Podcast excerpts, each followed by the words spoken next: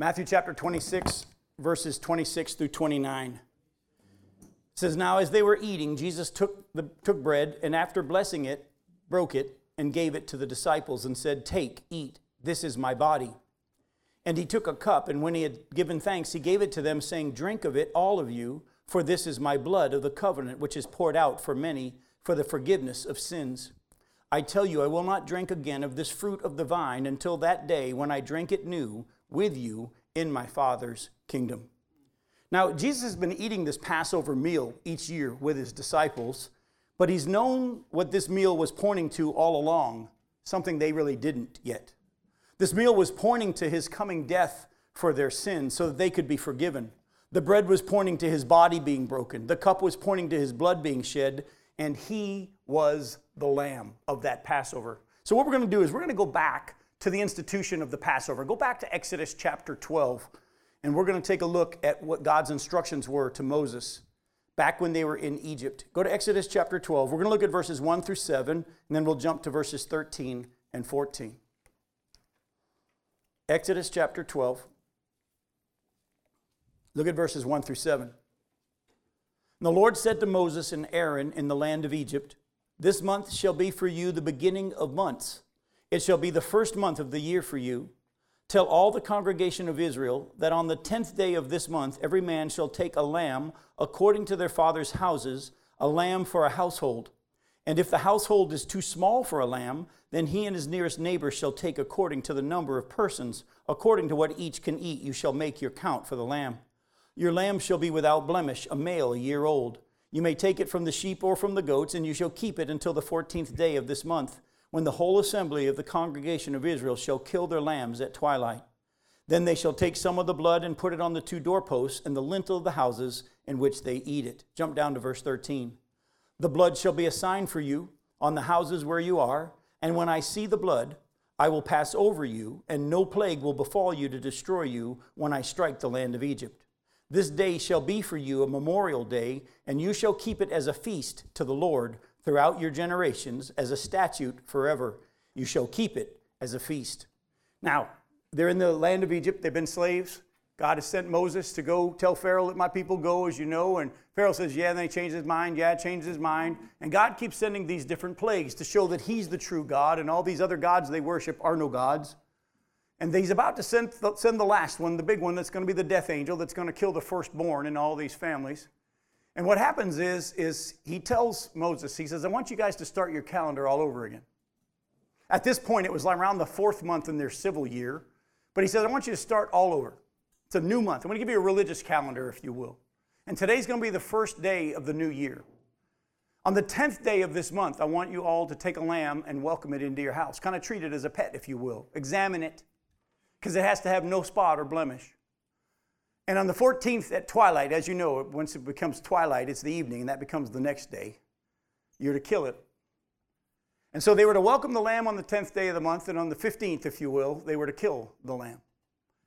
By the way, I don't know if you all know this or not, but Jesus rode into Jerusalem on the tenth day of the month of Nisan, when they were welcoming the Lamb. And when they were saying, "Praise God," and "Hosanna, blessed is he who comes in the name of the Lord," and waving the palm branches on that Palm Sunday, it was the tenth day of the month.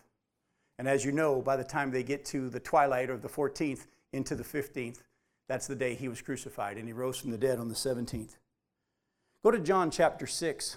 So this Passover meal, as you're turning to John chapter six, has been all along pointing to what Jesus was going to do. But the disciples didn't understand this yet, and the Jews didn't fully grasp it yet, because as far as they knew, it was just a memorial about how God had protected them from the death angel when they took the blood of that lamb and applied it to the doorposts of their houses. Wherever the, lamb, the death angel saw the blood, it passed over them. That's why it's Passover, and they were protected. And so every year at that same time, they had to remember to eat this meal and commemorate what God had done. Little did they know it was pointing to a man who was going to come, who was also God, who would be the Lamb of God to take away the sins of the world, which Jesus talked about, and we're going to get to. Go to John chapter six, look at verses twenty-two through fifty-nine. In John chapter six, verse twenty-two, Jesus is speaking, and he says this. He says, it says, "On the next day, the crowd that remained on the other side of the sea saw that there had been only one boat there, and that Jesus had not entered the boat with his disciples, but that his disciples had gone away alone. Now other boats from Tiberias came near the place where they had eaten the bread after the Lord had given thanks. So when the crowd saw that Jesus was not there, nor his disciples, they themselves got into boats and went to Capernaum seeking Jesus. Now when they found him on the other side of the sea, they said to him, "Rabbi, when did you come here?" Jesus answered them, "Truly, truly, I say to you, you're seeking me not because you saw signs, but because you ate your fill of the loaves." He had just fed the five thousand. "You had your fill of the loaves. Do not work for the food that perishes, but for the food that endures to eternal life, which the Son of Man will give to you. For on him God the Father has set his seal." Then they said to him, "What must we do to be doing the works of God?" Jesus answered them, "This is the work of God, that you believe in him whom he has sent." So they said to him, "Then what sign do you do that we may see and believe you? What work do you perform? Our fathers ate the manna in the wilderness, as it is written, he gave them bread from heaven to eat." Jesus then said to them, "Truly, truly, I say to you, it was not Moses who gave you the bread from heaven, but my Father gives you the true bread from heaven. For the bread of God is he who comes down from heaven and gives life to the world." They said to him, "Sir, give us this bread always." Jesus said to them, "I am the bread of life. Whoever comes to me shall not hunger, and whoever believes in me shall never thirst. But I said to you that you have seen me and yet do not believe. All that the Father gives me will come to me, and whoever comes to me I will never cast out. For I have come down from heaven not to do my own will, but the will of him who sent me.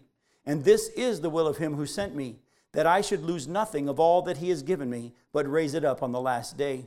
For this is the will of my Father, that everyone who looks on the Son and believes in him should have eternal life, and I will raise him up on the last day." So the Jews grumbled about him because he said, "I am the bread that came down from heaven." They said, "Is not this Jesus, the son of Joseph, whose father and mother we know? How does he now say, 'I have come down from heaven'?" Jesus answered them, "Do not grumble among yourselves. No one can come to me unless the Father who sent me draws him, and I will raise him up on the last day.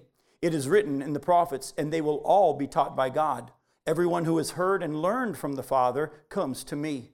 Not that anyone has sent the Father, except he who is from God. Sorry, not that anyone has seen the Father, except he who is from God. He has seen the Father. Truly, truly, I say to you, whoever believes has eternal life. I am the bread of life. Your fathers ate manna in the wilderness, and they died. This is the bread that comes down from heaven, so that one may eat of it and not die. I am the living bread that came down from heaven. If anyone eats of this bread, he will live forever. And the bread that I will give for the life of the world is my flesh." The Jews then disputed among themselves, saying, "How can this man give us his flesh to eat?" So Jesus said to them, "Truly, truly, I say to you, unless you eat the flesh of the Son of Man and drink his blood, you have no life in you. Whoever feeds on my flesh and drinks my blood has eternal life, and I will raise him up on the last day. For my flesh is true food, and my blood is true drink. Whoever feeds on my flesh and drinks my blood abides in me, and I in him. As the living Father sent me, and as I live because of the Father, so whoever feeds on me, he also will live because of me. This is the bread that came down from heaven, not like the bread that the fathers ate and died. Whoever feeds on this bread will live forever." Jesus said these things in the synagogue as he taught at Capernaum. Now, for those of us here who have insight from God, we read this and we go, "I understand that." But for those that don't have insight from God, they look at that and they say, "This is crazy. What's he talking about? This is my flesh, and you have to eat my flesh and drink my blood." Do you remember back earlier? Go back to chapter six and look again at verse twenty-eight. Then they said to him, "What must we be doing to do be doing the works of God?" Jesus answered them, "This is the work of God, that you believe in him whom he has sent." Jesus has said over and over, if you come to me, if you believe in me, if you have faith in me. And what I want you to grasp is simply this. Unfortunately, some of us have been raised in denominations that taught when we take the Lord's Supper, or call it communion, that when the priest waves his hand over it, it actually becomes the actual body and the actual blood of Christ, which is not what the Scripture teaches. There are other denominations that teach that once you take it and it crosses your lips, then it becomes the body and the blood of Christ, and you're actually eating his real flesh and drinking his real blood. Again, not the case. This Passover meal that they'd been eating for hundreds of years now was the one they'd done every year at that time. And if you remember, Jesus in the upper room says to them, "This bread is my body." By the way, was Jesus one hundred percent whole at that time, or were there parts missing? He was one hundred percent whole. He hadn't been crucified yet. What he was saying was, this bread that you've been eating all these years has been pointing to what I'm about to do through my death for you, my body being broken. This cup that you've been drinking, this is a picture of the new covenant in my blood. How do we eat of him and drink of him? We don't eat of him and drink of him by taking the Lord's Supper together like we are going to be doing tonight. We eat of him and drink of him by believing in him. You believe in the one that is sent. We eat the, the meal and we drink the cup because Jesus says to keep doing this in remembrance of him. But don't think that as I drink this and as I eat this, all of a sudden you're going to have special powers, or all of a sudden because you ate the bread and you drank the cup, you're all of a sudden going to be saved now. You're saved by your faith alone in Jesus Christ. The eating and the drinking is a remembrance of what he's done. It's a picture of what is to come, and we'll get to that tonight. But I want you to understand that Jesus has been pointing, the Scripture's been pointing to Jesus all along in many different ways. And when this Passover was instituted and they began to eat it every year and kill that lamb, that spotless lamb, it was all pointing to Jesus. So on that night that it was time to eat the Passover meal, Jesus stands up and he says, guys, let me, let me let you in on something. This bread that you've been eating, this bread is my body. This blood, this cup is my blood. Go to John chapter one. Look at verses twenty-nine through, and then verses thirty-five and thirty-six. John one twenty-nine. This is John the Baptist. The next day he saw Jesus coming toward him, and he said, behold, the Lamb of God who takes away the sin of the world. Jump down to verses thirty-five and thirty-six. The next day, again, John, John the Baptist was standing with two of his disciples, and he looked at Jesus as he walked by, and he said, behold, the Lamb of God. Now, let me just say this to you. All through the Scriptures, we see pictures of Jesus. It's all pointing to Jesus. In First Corinthians chapter ten, we have uh, them referring back to the story in the wilderness where the nation of Israel was in the wilderness and they were thirsty. And God had Moses strike a rock and water flowed from the rock. You remember that? Again, it was a picture of Jesus. First Corinthians ten actually tells us that they all drank from the same spiritual rock in the wilderness, which is Christ. The water, Jesus himself shows us, is the Holy Spirit and salvation. If you remember in John chapter seven, Jesus says, if anyone's thirsty, let him come to me and drink, and out of him will flow rivers of living water. The Scripture says, by this he meant the Holy Spirit, which those who believed in him were later to receive. The woman at the well, Jesus says to her, would give me something to drink. He goes, she goes, you, you don't have, and, and uh, wait a minute. He goes, give me something to drink. She says, well, I mean, I'm surprised that you're even talking to me. I'm a Samaritan and a woman, and you Jews don't have anything to do with us. She said, if you had asked me, I would have given you living water. And she says, you, you don't even have anything to draw well with, and the well is deep. Where can you get this living water? And again, Jesus was pointing to himself, faith in him. All through the Scriptures. Oh, by the way, go back to that rock in the wilderness. In order for the Holy Spirit to be given, in order for salvation to be given, the rock had to be what? It had to be struck as he was crucified. Later on, in another instance, they're thirsty again in the wilderness, and God takes that rock, and he has another, it's another rock. And he tells Moses to do what this time? Speak to the rock. You know why? Because once the rock's been struck, you don't have to struck the rock, strike the rock anymore. He's been crucified once for all. By the way, for those of you that think that when you take the Lord's Supper or communion, that it's actually becoming the body of Christ and actually becoming his blood, you're crucifying him again. He's already been crucified. He doesn't have to be crucified anymore. It's been done once for all. It's just a picture. And by eating it, you're saying, I believe. I receive, I believe. Listen closely. Again, the rock's already been struck. In order to be saved now, all we have to do is what? Speak to the rock. Ask him for salvation. I could go on and on, all through the Scriptures, over and over and over. All of these stories, all of these episodes, they're all pointing to Jesus. Jesus has been saying, this bread and wine that you've been eating all these years, this lamb that you've been eating, it has been pointing to me and what I'm about to do, that you are to act on by faith. Believe in me. Believe in my blood that will protect you from the coming judgment. So what we're going to do is I'm going to take you through just a few. And when I say a few, don't get excited. It's going to be a lot. But I'm going to take you through just a few Scriptures that talk about the blood of Jesus. Go to Romans chapter five.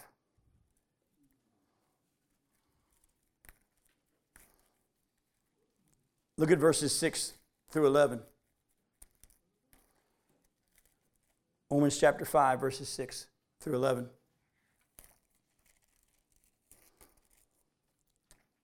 Jesus, the scripture here says, "For while we were still weak, at the right time, Christ died for the ungodly. For one person will scarcely die for a righteous person, though perhaps for a good person one would dare even to die. But God shows his love for us, and that while we were still sinners, Christ died for us. Since therefore we have now been justified by what? By his blood, much more shall we be saved by him from the wrath of God. For if while we were his enemies we were reconciled to God by the death of his Son, much more now that we are reconciled, well, shall we be saved by his life. More than that, we also rejoice in God through our Lord Jesus Christ, through whom we now have received reconciliation." Look again at verse nine. "Since therefore we have now been justified by his blood." Listen to me, folks. You have been justified by what? By his blood. Not by anything you've done, not by how good you've been. And allow that truth to sink in, because I'm like you. We all fall back into these patterns of thinking, especially as Christians. Even though we know we're saved, we still sin. Nobody says he doesn't. The Bible says he lies and the truth's not in him. We have a tendency to think that there are things we need to do to make it right with God. You were justified by his blood. You've been made righteous by his blood. It's nothing you do. It's all been done by him. And all he wants us to do is to believe it and receive it by faith and just act like it's true. You're justified by the blood of Jesus Christ. Go to Ephesians chapter one. Look at verse seven.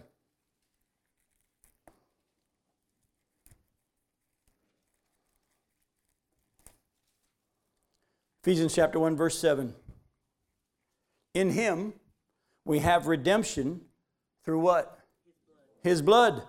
The forgiveness of our trespasses, according to the riches of his grace. In him we have redemption through his blood, the forgiveness of our trespasses, according to the riches of his grace." Now, some of you probably struggle with this, and I know a lot of people do, and I myself for a while wrestled with this as well.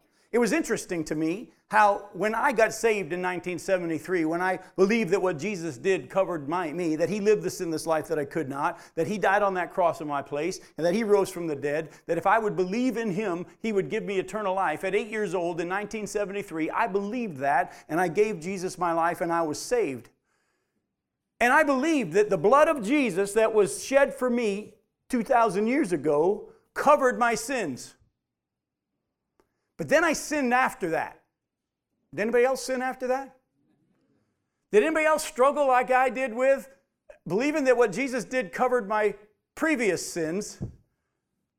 But what about the ones I do tomorrow and the next day and the next day? You ever struggle with that?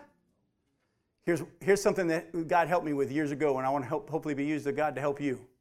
This one preacher came home, true story, came home one day, and his wife actually shared this concern. His wife said to him, she said, "You know what, it's weird. I believe that Jesus' blood covers all the sins that I gave to him on that day when I got saved. But I've sinned since, and I'm struggling with believing that his blood covers those." And his, her husband, the preacher, said to her, "Let me ask you a question. When Jesus died on the cross, how many of your sins were in the future?" All of them. His blood covers all of them. Not just the ones you gave to him on the day you got saved, and then you got to do stuff to make up for the other stuff. His blood covers all of them. He died for you before you were even born. And the Bible actually says that those of us who believe, because of God's sovereignty and his knowledge, have been written in his book before the foundation of the world. So folks, even though you and I still sin, and we still struggle with sin, don't think for a second that you've got to do things to make it right. You've been justified by his blood. And that's all you need. Go to Ephesians chapter two. Look at verses thirteen through twenty-two. Ephesians chapter two, verse thirteen. He's talking about Jews and Gentiles here. He says, "But now in Christ Jesus, you who once were far off," the Gentiles, "have been brought near by the blood of Christ. For he himself is our peace, who has made us both one and has broken down in his flesh the dividing wall of hostility by abolishing the law of commandments expressed in ordinances, that he might create in himself one new man in place of the two, so making peace, and he might reconcile us both, Jew and Gentile, to God in one body through the cross, thereby killing the hostility. And he came and he preached peace to you who were far off and peace to those who were near. For through him we both have access in one spirit to the Father. So then you're no longer strangers and aliens, but you are fellow citizens with the saints and members of the household of God, built on the foundation of the apostles and the prophets, Christ Jesus himself being the cornerstone, in whom we, the whole structure being joined together, grows into a holy temple in the Lord. In him you also are being built together into a dwelling place for God by the Spirit. Look again at verse thirteen. But now in Christ, you who were once far off have been brought near. How? By the blood of Christ. Folks, do you remember how many times you read in the Scriptures how God says, and when I see the blood, I will pass over. And when I see the blood, you'll be spared. When I see the blood, you'll be forgiven. That's how he sees you and I now. We're washed in the blood of Jesus Christ. And we've got to get away from the fleshly desire to feel like we have to earn some of it or get some credit in our salvation or credit in our sanctification or credit in our redemption of any kind. It is done by the blood of Jesus Christ, and our attitude should just simply be worship in response. Go to Colossians chapter one. Look at verses fifteen through twenty. Colossians chapter one, verse fifteen. He, God, or Jesus actually, who is God, is the image of the invisible God, the firstborn of all creation. For by him all things were created in heaven and on earth, visible and invisible, whether thrones or dominions or rulers or authorities, all things were created through him and for him. And he is before all things, and in him all things hold together. And he is the head of the body, the church. He is the beginning of the firstborn from the dead, that in everything he might be preeminent. For in him all the fullness of God was pleased to dwell, all was pleased to dwell, and through him to reconcile to himself all things, whether on earth or in heaven, making peace by the blood of his cross. Again, everything was not only made by him, everything was made what? For him. But he also knew that everything he made was going to be separated from him because of his holiness and their sinfulness and their rebellion. But his plan was, before the foundation of the world, to reconcile everyone and everything to himself. How? Through his blood. Go to Hebrews chapter thirteen.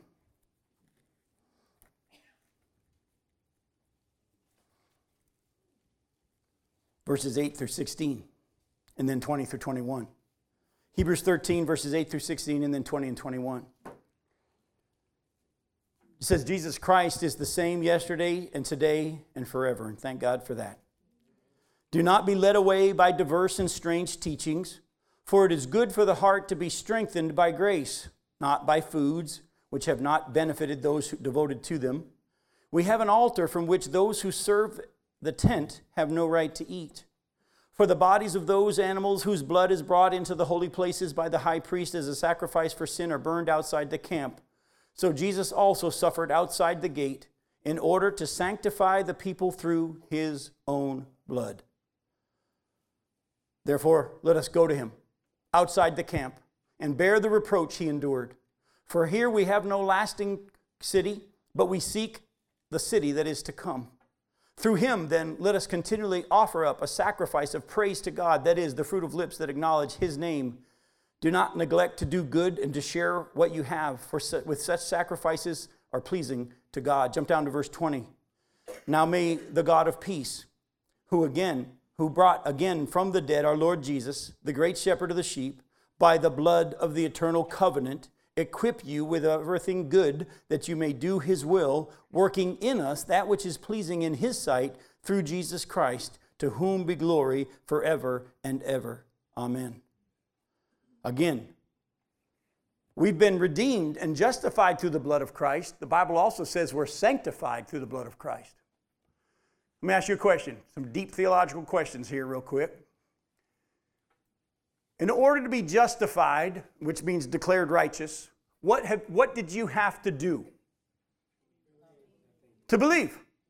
To, by faith, believe that what Jesus did gives you life if you'll just receive it by faith. Who's the one who justifies? Jesus. The Bible also talks about a sanctification process where even though we're declared righteous, not all of us look like Jesus just yet, do we? We're being conformed into His image, and there are days we look better than others, but we're in that process. That's sanctification.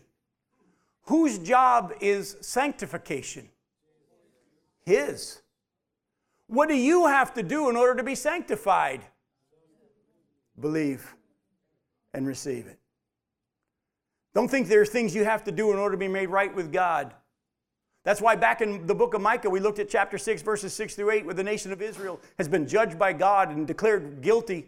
And they come to Him and they say, what shall we come with you before? And what, what shall we bring before you? Do you want us to bring rivers of oil and ten thousand rams and all this stuff? And do you want us to sacrifice our firstborn, the fruit of our body, for the sin of our soul? And if you remember Micah chapter six, verse eight, He's shown you, O man, what He desires and what He's requiring of you. Put to do justly, love mercy, and just walk humbly with your God. Just, just lo- walk with me. Trust me.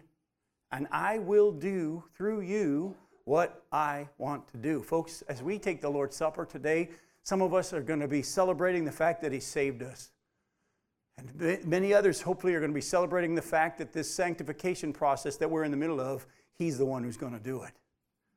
He who began the good work in you will finish it. It's not you have to trust Him because you can't get saved, but now you have to do your part. You need to continually lay your flesh on the altar, which the Bible says is our spiritual act of worship, our reasonable service, and acknowledge that by the blood of Jesus I've been saved, and by the blood of Jesus I am being sanctified. By His blood I'm being sanctified, not by anything I did. Go to First John chapter one. First John chapter one.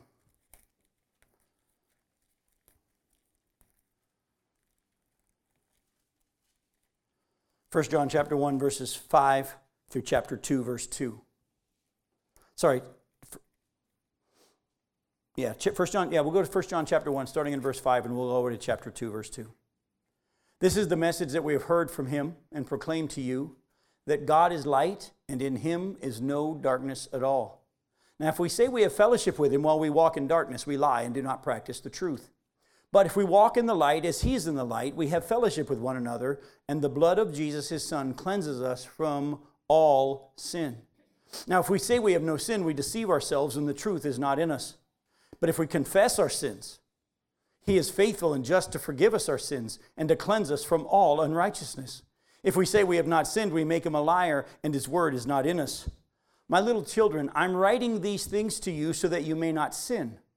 But if anyone does sin, we have an advocate with the Father, Jesus Christ, the righteous.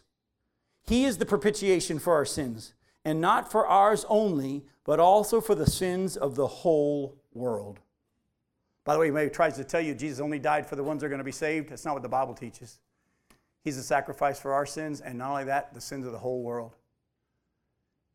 Again, as we've been talking about, some of us have an easier time acknowledging that we can be saved because of the blood of Jesus, because we know there's nothing we can do to save ourselves.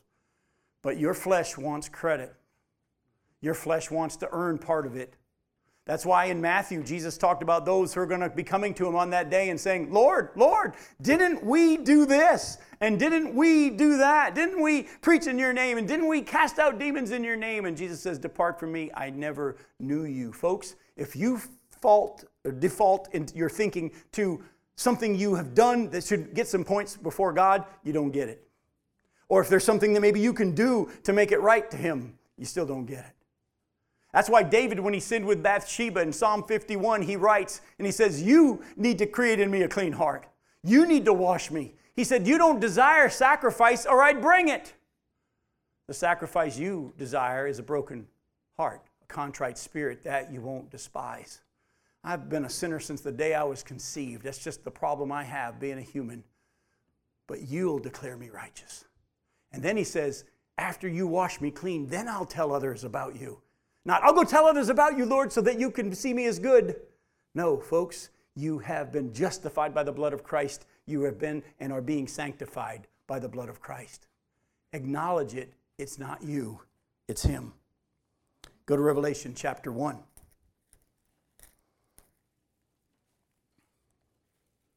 Look at verses four through eight.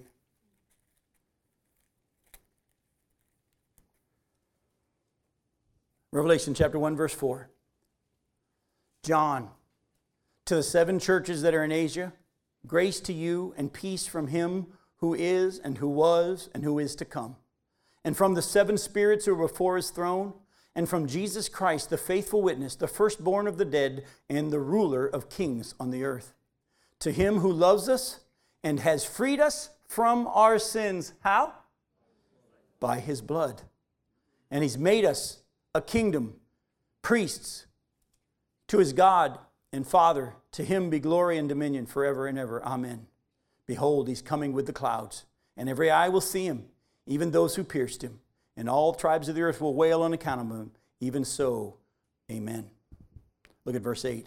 I am the Alpha and the Omega, says the Lord, who is and who was and who is to come, the Almighty. He's not only justified us by his blood, he's not only sanctifying by us, by us by his blood, he's now, what else he also has he done? He's freed us from our sins. The penalty of sin, the power of sin, and one day the presence of sin when we're with him in, pre, in, in heaven. It's been done already. How?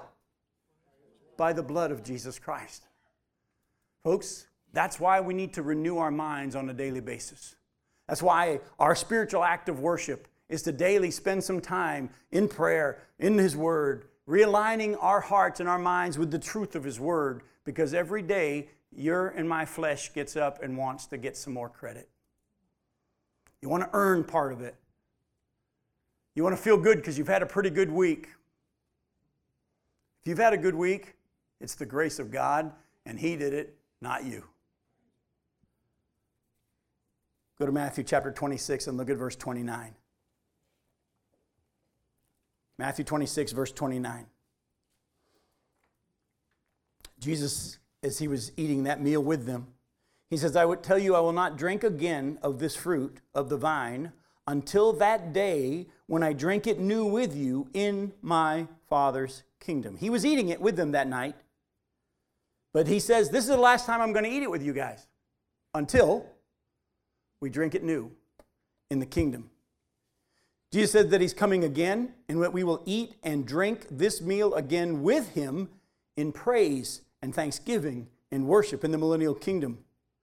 But between now and then, we are to continue to eat this meal as a reminder of his body and his blood for our sins. And as you're about to see, when we do eat it and drink it, we're proclaiming his death until he comes. Now remember, the Passover meal was for the Jews, and it was to remember how the death angel passed over them when they saw the blood. But it had been pointing to Jesus all along. They were just to remember how God spared them and his provision through that lamb. They were spared by the blood of that lamb. That's what they had to remember. The blood of that lamb is what protected us from the death angel. The blood of that lamb is what protected them. And we're to remember that and remember that and remember that. And then on the scene comes this Messiah that they've been waiting for. John the Baptist says, that's the one. Uh, I'm not even worthy to untie his shoes. That's the one. And he's the Lamb of God who takes away the sin of the world. Jesus comes on the scene himself and said, I am the living water. I am the bread of life. I am the rock, if you will. I am the Lamb. And if you believe in me, if you eat of my flesh and drink of my blood, you will have eternal life. Oh, there were some that were saying, does he really want us to actually chew on him and gnaw on his bones? What are we talking? That doesn't sound. But others who did understand, they believed. Now, Jesus in the upper room says, this Passover meal, it's been pointing to me all along. And now, as often as you eat it, I want you to keep eating it, not in remembrance of the Passover lamb per se that got them out of Egypt, but the Passover lamb that has spared you of the death angel and freed you from your sins. Now you say, Jim, I didn't see here in Matthew where Jesus said that as often as you eat it, you proclaim his death. Well, I'm going to take you to a passage of Scripture that you know real well, but I'm going to show you something about it that may surprise you. Go to First Corinthians chapter eleven. When we get to First Corinthians eleven, we come across Paul's writings about the Passover, what we call the Lord's Supper. And we're looking at verses twenty-three through twenty-six. I'm going to kind of set the stage for you in, in a second here as to what's going on. But I want to share something with you about this passage in First Corinthians eleven that you might not know. This is the actual first recording of Jesus eating the Passover meal with his disciples in the upper room. It wasn't first recorded in Matthew or Mark or Luke or John. Actually, the earliest book written of all those books, Matthew, Mark, Luke, and John, and First Corinthians, was First Corinthians. So in their hands, written recording of Jesus saying, "This is my body and this is my blood," the first time that it was written down for the church was in First Corinthians. Isn't that interesting? That's why Paul says it the way he says it. See, because prior to this, there is no book of Matthew. Prior to when Paul wrote First Corinthians eleven, there was no book of Mark. There was no book of Luke and John. Listen to what Paul says in First Corinthians eleven, twenty-three through twenty-six. "For I received from the Lord what I also delivered to you, that the Lord Jesus, on the night when he was betrayed, took bread, and when he had given thanks, he broke it and said, 'This is my body, which is for you.'" By the way, that's plural in the Greek, y'all. "Do this in remembrance of me. In the same way also he took the cup after supper, saying, 'This cup is the new covenant in my blood. Do this as often as you drink it in remembrance of me. For as often as you eat this bread and drink the cup, you proclaim the Lord's death until he comes." Paul actually wrote the first written recording we have of Jesus saying, "This is my body, this is my blood." Now, Matthew and Mark and Luke and all those guys wrote it later on as they shared their accounts. But the first recording we have, that's why Paul says, "What I received from the Lord, I also passed on to you." Not something that I read in the Gospel of Matthew. But listen to what Jesus said. "On the night that he was betrayed, he took the bread, and when he had given thanks, he broke it, and he said, 'This is my body, which is for you. Do this in remembrance of me.' In the same way also, he took the cup after supper, saying, 'This cup is the new covenant in my blood. Do this as often as you drink it in remembrance of me. For as often as you eat this bread and drink this cup, you proclaim the Lord's death until he comes.'" Now, let me ask you a question. How often are then are we supposed to take the, the, the Lord's Supper? I mean, we knew the Passover meal was every year on that same time. But the Lord's Supper now, how often are we to take it? As often as we take it. You can take it every day if you want to. It's a remembrance of him. There's no special place to do it or a special thing. It's a remembrance of what he's done. That's what it's about. And for years, we've turned it into this super spiritual, holy thing, separate thing, to the point that you only can take it and only the deacon can pass it out or only the preacher can lead in it and all this stuff. Jesus said, look, as often as you eat it, do it in remembrance of me. And oh, by the way, when you eat it and when you drink it, you're proclaiming my death. When? Until I come. In other words, we're not just eating it tonight together to say, this is his body which was broken for me, and this is his blood which was shed for me. We're not also saying that he, we've been justified by his blood and we've been being sanctified by his blood. We're also saying we're also going to eat it again one day with Jesus when he comes. And boy, don't you think of all the times we've taken the Lord's Supper, that'll probably be the best one. That's going to be the best one. But let me just chase something real quick before we close up here tonight. In this passage, if you were to keep reading in verse twenty-seven, Paul says, "Whoever therefore eats the bread or drinks the cup of the Lord in an unworthy manner will be guilty concerning the body and the blood of the Lord. Now let a person examine himself then, and so eat of the bread and drink of the cup. For if anyone eats and drinks without discerning the body, he eats and drinks judgment on himself. That is why many of you are weak and ill, and some have died. But if we judged ourselves truly, we wouldn't be judged. For when we're judged by the Lord, we're disciplined so that we may not be condemned along with the world. So then, my brothers, when you come together to eat, wait for one another. If anyone's hungry, let him eat at home. So when you come together, it won't be for judgment. About other things, I will give directions when I come." Let me set the stage. This passage and the very next verses have been used to scare the pants off of people when they come to the Lord's Supper, which should be a celebration meal where everybody has been, if you were raised like I was, buddy, you better sit there and you better pray and you better think about Jesus' body and you better think about his blood and you better take it seriously. You ever heard that kind of preaching? But the context of this passage is not saying that. Actually, if you were to go back, and I'm not going to take the time to do it, but Paul starts off this whole section by saying, look, I, I'm not going to praise you about your Lord's Supper meals. Because actually, if what I've heard is you're not doing it right. Some of you aren't waiting for each other. You're all doing it individually. Some of you are getting drunk. The, the Lord's Supper wasn't just a time where they took the bread and the cup. It became a koinonia meal, a fellowship meal, where they would come together and they'd bring their food and they'd have a potluck and they would eat together and celebrate that He died for, listen, us. Remember how I pointed out it was plural? This is my body broken for y'all.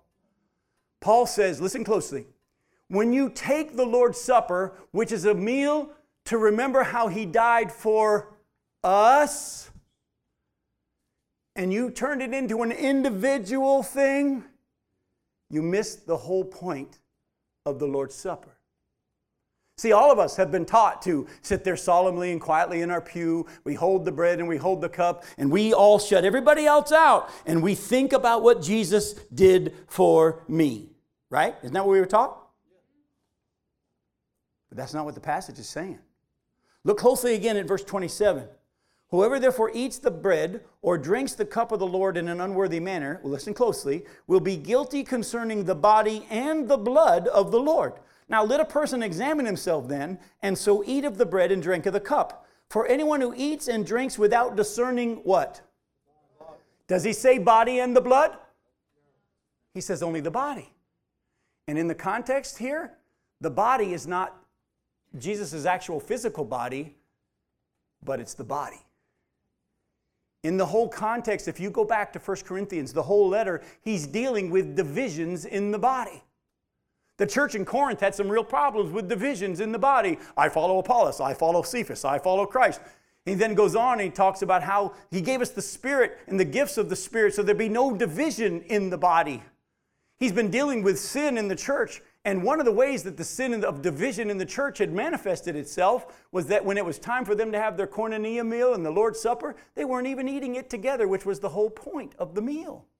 We're actually, when we're to take it tonight, keep our head up and our eyes open and look around and say, I thank God that He died for Lee as well as He died for me. And because of that, Amber and I are now brother and sister in Christ. Do you understand what I'm saying? It's a meal to celebrate how He not only died for me, He died for us. And we are to consider the body when we take the Lord's Supper. And if you have issues with somebody in the body, what does the Bible say you're to do? You go and get it reconciled. Because Jesus didn't just die for you. He died for all of us. Oh, He didn't just die for the sins of the church. He died for the sins of the whole world. And they'll know we're His disciples by our love for one another. So tonight, what we're going to do is we're going to take the Lord's Supper together, and we're going to celebrate the fact that He, through His blood, has declared us righteous. We're justified. He, by His blood, is sanctifying us.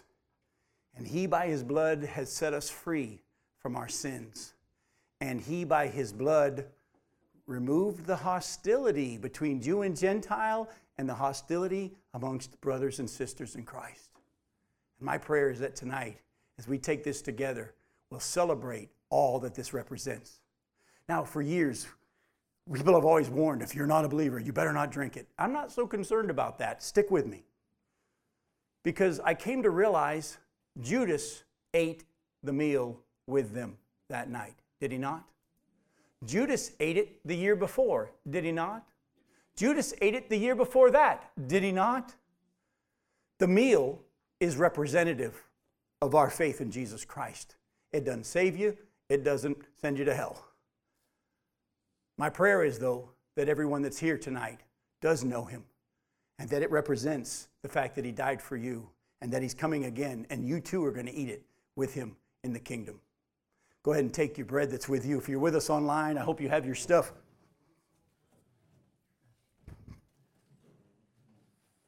We've got juice and crackers here. If you haven't had a chance to run over and grab some, Alan, they're right over there on the table there. I'll wait for everybody to go ahead and get some so you can join with us. And I want you to keep your head up. I want you to keep your eyes open. I want you to look around the room.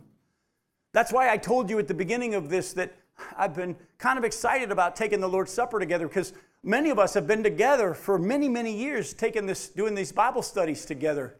And it hit me.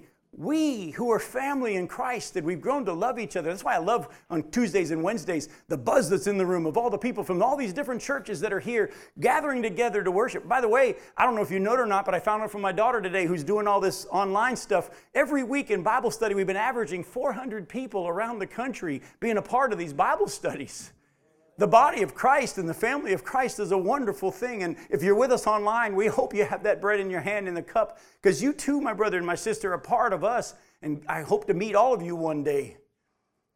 But when we take this bread, remember on the night that Jesus took it, he said, "This has all along pointed to me and my body being broken for you." Tonight, as we eat it, thank him for the fact that you don't have to do anything to be saved except believe.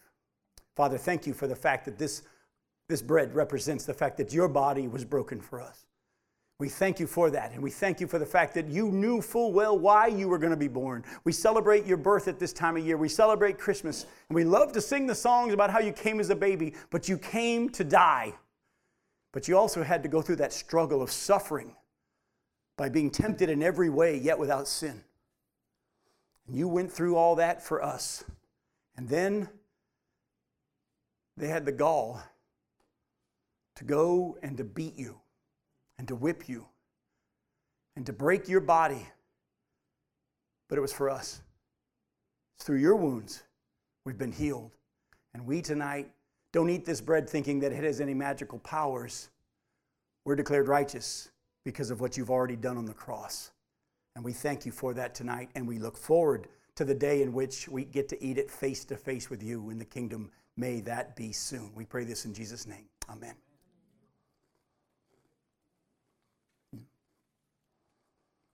We also have a cup. And as you know, the cup represents his blood, the blood of the new covenant, which is for the forgiveness of sins. We've been justified by his blood. We're being sanctified simply by his blood. We've been freed from our sins by his blood. He's removed the wall of hostility by his blood. And tonight, we just thank the Lord for the fact that as we drink this cup, there's no magical powers. But it's our way of saying, just like our baptism doesn't save us, but it's our way of saying the old me's gone. I'm a new person because of Jesus Christ. We tonight, like our baptism, publicly identify with Jesus Christ. I'm glad that this is online. I'm glad this is going to be on YouTube and other places, because I want people to see and I want people to know I am saved because of Jesus Christ and his blood. And one day he's coming back to this earth, folks, and we're all going to eat it with him. And on that point, they'll all go, "I guess you were right." But I hope you trust him of your, of your own will before then, so you can celebrate with us on that day. Father, I thank you for the fact that we're going to get to eat with you, not just for one Lord's Supper, but for many, for a thousand years at least, and then into eternity in the kingdom. Your word even said that that Passover meal was to be eaten as a remembrance forever. Not until you came, but to continue and have it have meaning and purpose. And Lord, I thank you that it's not some ritual that we have to do once a month or we're in trouble, or every quarter as some churches make it in their bylaws. Father, thank you that we're told as often as we do it, we're to do it in remembrance of you.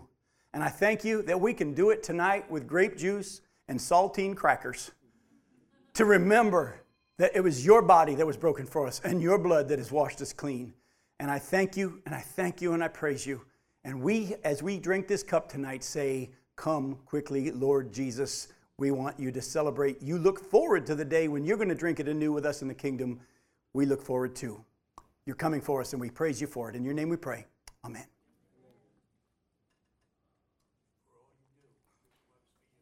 Amen. I love you. We'll see you next year. Thanks for coming.